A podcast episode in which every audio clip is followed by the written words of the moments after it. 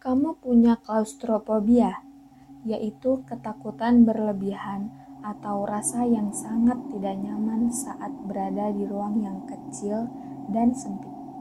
Jika iya, maka kisah ini akan sangat mengganggu pikiranmu.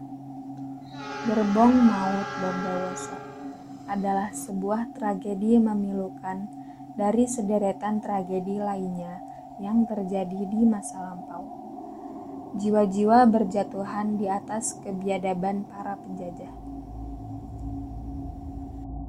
Peristiwa Gerbong Maut terjadi beberapa bulan setelah agresi militer Belanda I yang berlangsung pada 21 Juni 1947. Kala itu, pertempuran yang terjadi bisa dibilang tidak imbang, dikarenakan Belanda datang dengan kekuatan penuh Sementara warga Indonesia yang ingin mempertahankan kemerdekaannya hanya bisa melawan seadanya. Kala itu, di beberapa pertempuran, pasukan Republik kalah. Sebagian dari para pejuang ditahan oleh pihak Belanda. Mereka ditempatkan di beberapa pusat keamanan Belanda seperti VDMB yang terletak di Jalan Jember, Bondowoso, yang terkenal sebagai tempat penyiksaan. Selain VDMB, area tapal kuda yang berada di bagian timur Provinsi Jawa Timur juga menjadi wilayah operasi marinir Belanda saat itu. Para pejuang yang tertangkap diperlakukan sangat kejam dan tidak manusiawi. Foto-fotonya bahkan tersebar di internet hingga sekarang. Kemudian beberapa tahanan dari VDMB dan lokasi lain dikirimkan ke penjara Bondowoso. Di sana mereka ditempatkan di sel bersama yang lainnya.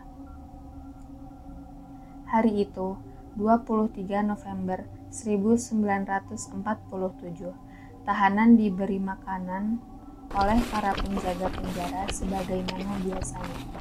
Kemudian mereka disuruh kembali ke sel Mirisnya, ini adalah momen terakhir mereka makan sebelum kejadian naas ini terjadi. Setelah makan, mereka mendapat kabar akan dipindahkan lagi, namun tidak jelas ke mana dan kapan waktu pemindahan akan berlangsung. Beberapa tahanan mengemasi barang-barang mereka dan bersiap jika sewaktu-waktu diperintahkan untuk pindah. Keesokan harinya, pukul 5 lewat 15 di hari Minggu, para tawanan dikeluarkan dari sel mereka masing-masing. Komandan VDMB, Letnan 2 Marinir J. van den memerintahkan mereka keluar dan berbaris empat-empat di halaman penjara Bondowoso dan mengabarkan mereka akan dipindahkan ke Surabaya.